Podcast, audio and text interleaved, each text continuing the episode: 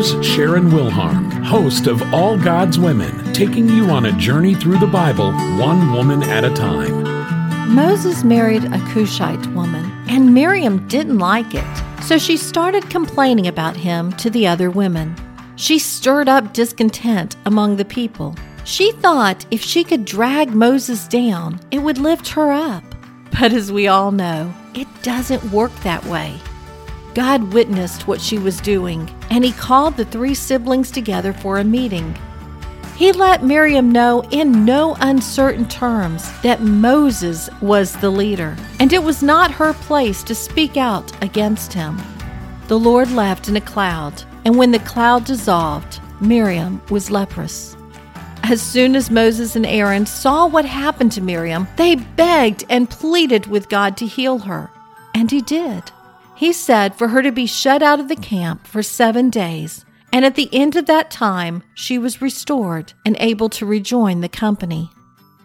The name Miriam means bitter.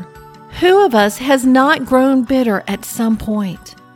Have we not felt prideful and looked down on the perceived sins of others? Have we not complained about church leadership, wishing they did things our way? Have we not felt morally superior to someone God has placed over us. We need to get down on our hands and knees and thank the Lord for not doling out to us what we deserve. But our God is a gracious God who looks beyond our failures and offers us mercy when we deserve leprosy.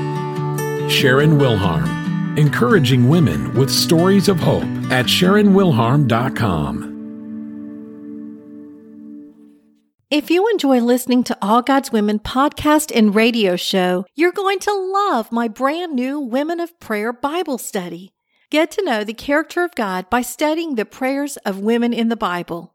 Grab your copy today, available in paperback and Kindle.